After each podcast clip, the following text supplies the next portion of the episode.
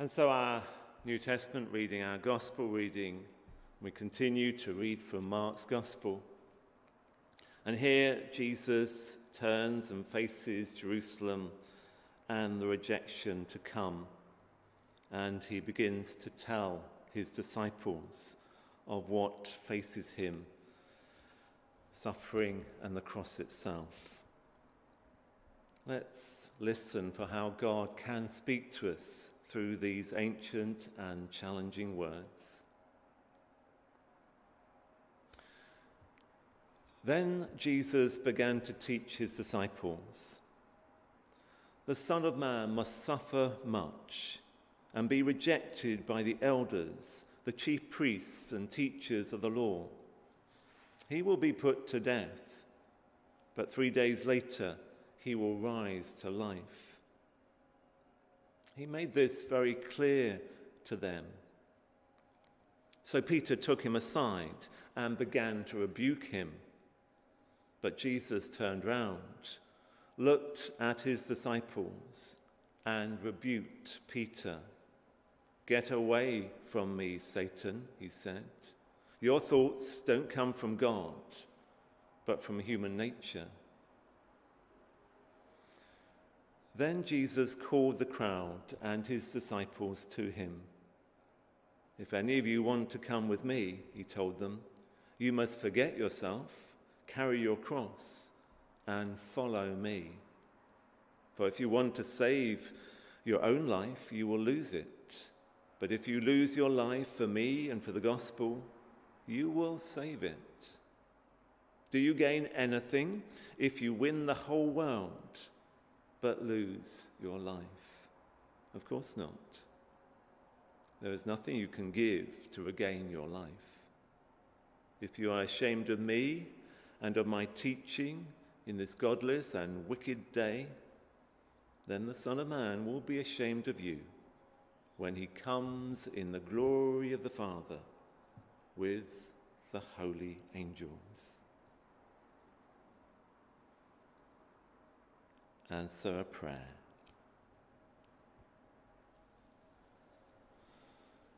Lord Jesus, may we not be ashamed of you or the cross. For though it was shameful, it shows us your love, your amazing grace. So help us to hear your challenging word of truth and grace today. Amen.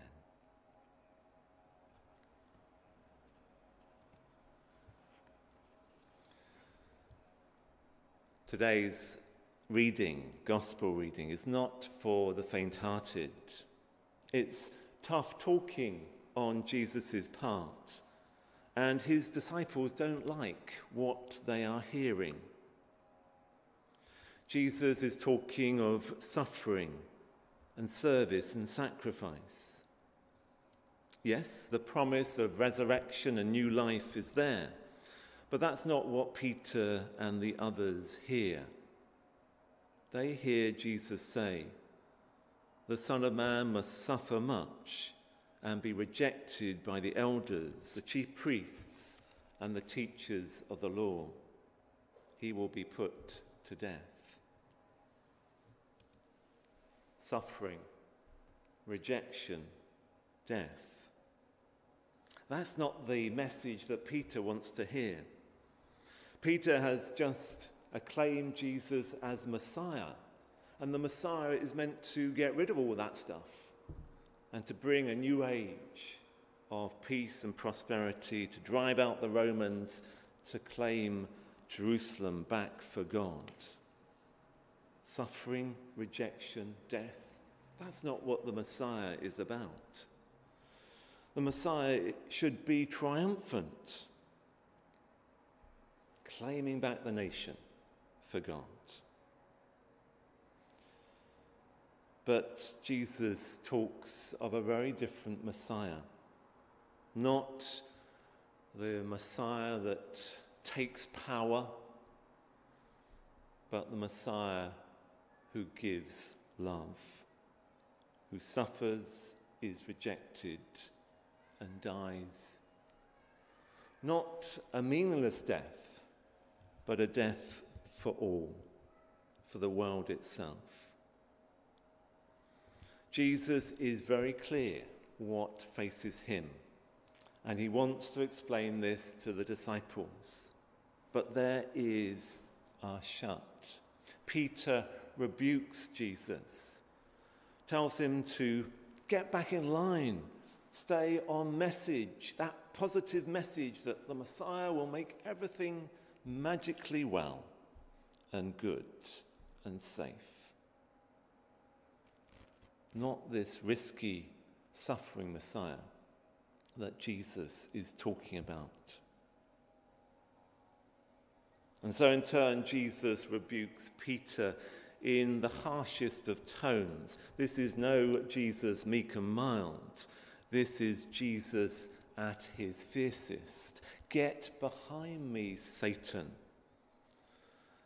It can't be a very uh, good feeling to have Jesus look at you eye to eye and say, Get behind me, Satan.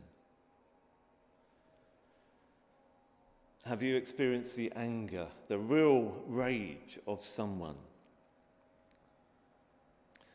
Maybe sometimes that anger is uncalled for, but sometimes people are angry at us for good reason, and we just have to take it. It reminds me of the, the delegates and world leaders facing the fury of Greta Thunberg at the United Nations back in 2019. She stood in front of them all and said things that they didn't want to hear. The young people, she said, are starting to understand your betrayal. The eyes of all future generations are upon you. We will not let you get away with this. Right here, right now, is where we draw the line. The world is waking up and change is coming, whether you like it or not. People like Donald Trump dismissed her as an unhappy teenager, but her blistering indictment con- continues to challenge the world today.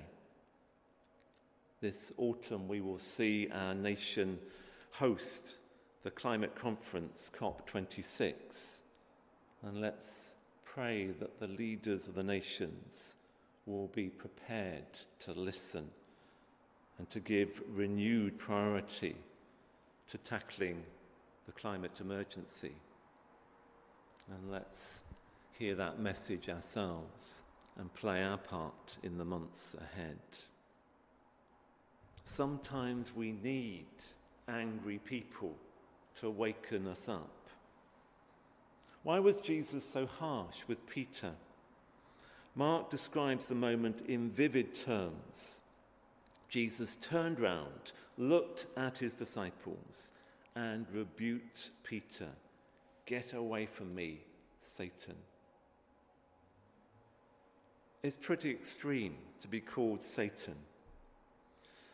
But that's perhaps because we have a very odd view of what Satan is like. We have some little horned devil or character in a horror movie in our minds.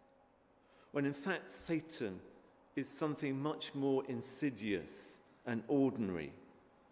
Satan is quite simply the tempter, the voice that would lead us into self destruction. But just as Jesus was tested and tempted in the wilderness, the voice of Satan, the voice of the tempter saying, You're God's son, make good use of it. Here again, he is being tempted, tempted to step back, to run away, to not face the cross and the rejection, the suffering, rejection, and death that he's speaking about. No wonder he challenges Peter. He wants Peter to support him, to be alongside him in facing the cross, not trying to get him to turn back and turn away. That's why he is so fierce with Peter, because he is truly tempted to turn away. Why should he take this great cup of suffering on behalf of the whole world? Human nature would say, look after number one, go and find happiness for yourself. But Jesus will not do that. He is willing to carry on the journey all the way to suffering, rejection, and death. Peter is following the human instinct of self preservation. But Jesus says, Your thoughts come not from God, but from human nature. This is not a feel good message. It's not, in a sense, what we want to be hearing about at the moment. We've seen too much suffering over this last year with the pandemic. We've seen too much anger and rejection as people turn on each other to criticize or dismiss. We've seen too many deaths, two and a half million dying across the world from the virus. And of course, losses much closer to home. In the face of all this, what people, in a sense, want to hear is that all will be fine. They want to hear when they can fly off to a holiday abroad. And yes, who can blame them? Who can blame us from wanting these things, wanting it to be all over? Some magic wand. But is that really what the world needs just now? Do we need just to forget all the other crises, the climate emergency that is just around the corner, and put our feet up and have a nice holiday? Well, we all need holidays, and self care is important. And we do need to look after our own mental health and all the other things. We need to preserve life, save lives. But Jesus is pointing us to something deeper, a different way, a hard way, a way that involves sacrifice, but a way that brings new life with it. Do you gain anything if you win the whole world but lose your life? Or, as the New International Version puts it, what good is it for someone to gain the whole world yet forfeit their soul? Or, in the words of the message, what good would it do to get everything you want and lose the real you? And that's what I want you to ponder the real you. How is the real you today? Is that being nurtured? The real you that can give love, the real you that can be compassionate, the real you that can make sacrifices for the sake of others. In a sense, over this last year, we have recognized anew the people who give of themselves sacrificially in the NHS, in care homes, in teaching or supplying our food, or a hundred and one other ways of service. We recognize that those people have immense value, sometimes not properly rewarded. That is the way that Jesus is challenging his disciples to follow. Jesus was willing to follow that way, even though it took him the whole way to, to the cross, the way of self giving love. It's not some deadly creed, but a life giving way, and one that will renew our world as God's creation and God's place. As Paul wrote to the church in Philippi, Christ lived a selfless, obedient life and then died a selfless, obedient death. And the worst kind of death at, all, at that, a crucifixion. And Jesus invites us to follow him on that way, to take up our mini crosses, to find ways to give of ourselves to others, to follow that way of selfless, self giving love. Suffering, rejection, death. They're hard words and we may not fully understand. Peter and the other disciples certainly didn't fully understand. It was only on the third day, on Easter Day, that the truth finally dawned on Peter and the other disciples' minds. They knew that the death of Jesus wasn't some pointless end, but a new beginning and his death had been a sacrifice, a gift of love to them and to the world. We can be inspired by that great gift and in its echoes in countless millions of lives in our world today. As my friend Paul Beasley Murray wrote in a recent blog, Jesus wanted to hammer home that his way was to be the way of the cross. Love and not power would have the last word. Is this a word that we too need to hear? The truth is that down the centuries, all too often, the church has wanted glory glory in terms of power, influence, and wealth.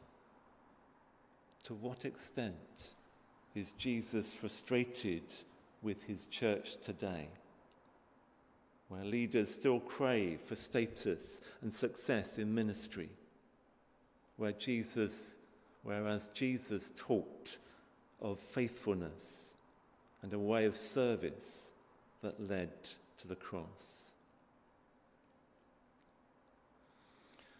So, how do we respond to this word, this challenge and invitation of Jesus? If any of you want to come with me, you must forget yourself, carry your cross, and follow me. Not easy words, but read them in the light of the death and resurrection of Jesus take that great self giving love to heart and allow it to warm and to guide and inspire your life today and in the days to come. And to God be glory in Christ Jesus, the Saviour on the cross. Amen.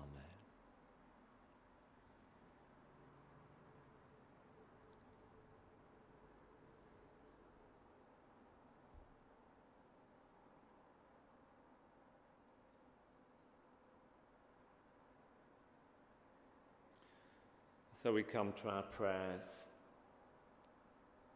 And on the communion table today, to inspire our praying,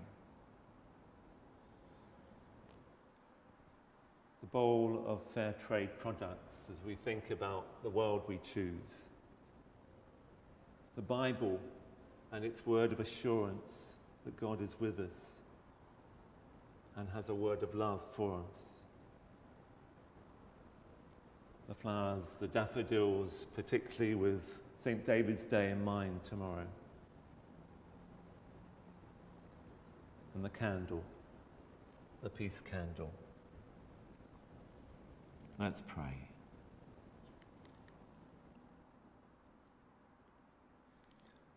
Faithful God, you are with us now, hearing our prayers spoken and silent. We pray for one another and our nation as the first steps out of lockdown begin. And as the programs of testing and vaccinating continue, we pray for the work of COVAX to ensure access to the vaccine for all countries, rich and poor. And we pray today for the work of fair trade and the many different producers involved, for integrity and justice in all our trading as a nation. We pray for our government and the leaders of all nations that they will use their power wisely and with compassion. By your grace, we choose a world where justice will flow like a mighty river. Faithful God, we pray that children and young people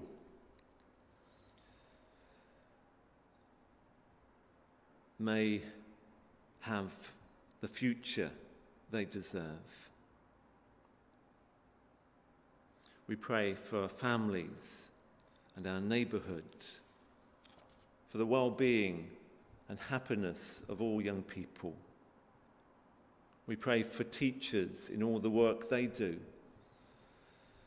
and for pupils this week working at home and in the preparations for the return to school. We pray for the millions of children worldwide whose schooling has been disrupted by the pandemic. And we pray especially for the education of girls across the world, so often neglected or opposed.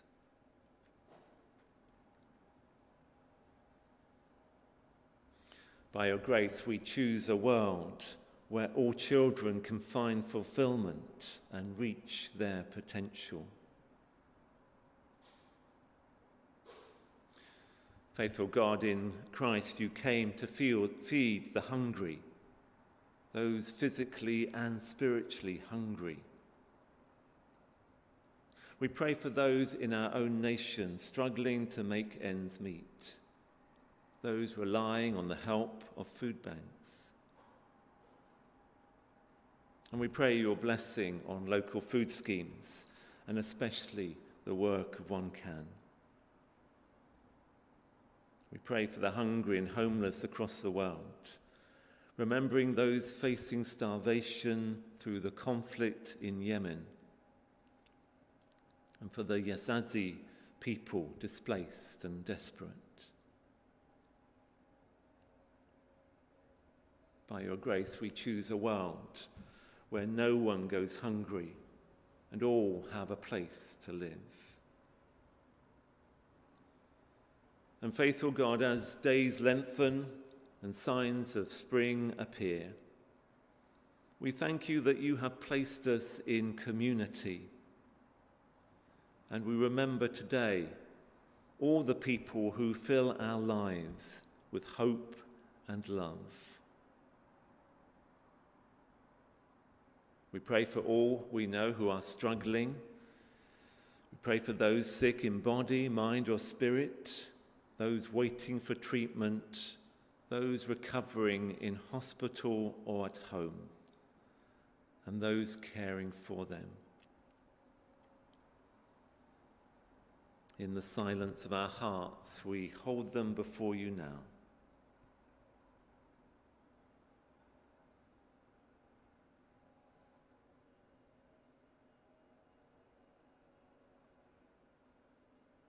And faithful God, we remember those who have died, and we give thanks once more for their touch on our lives.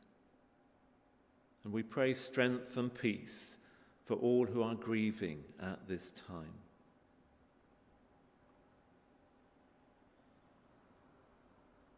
By your grace, we choose a world filled with your healing and your hope, a world you so love. May that faithful love guide our living and praying this day and always. In the name of Jesus.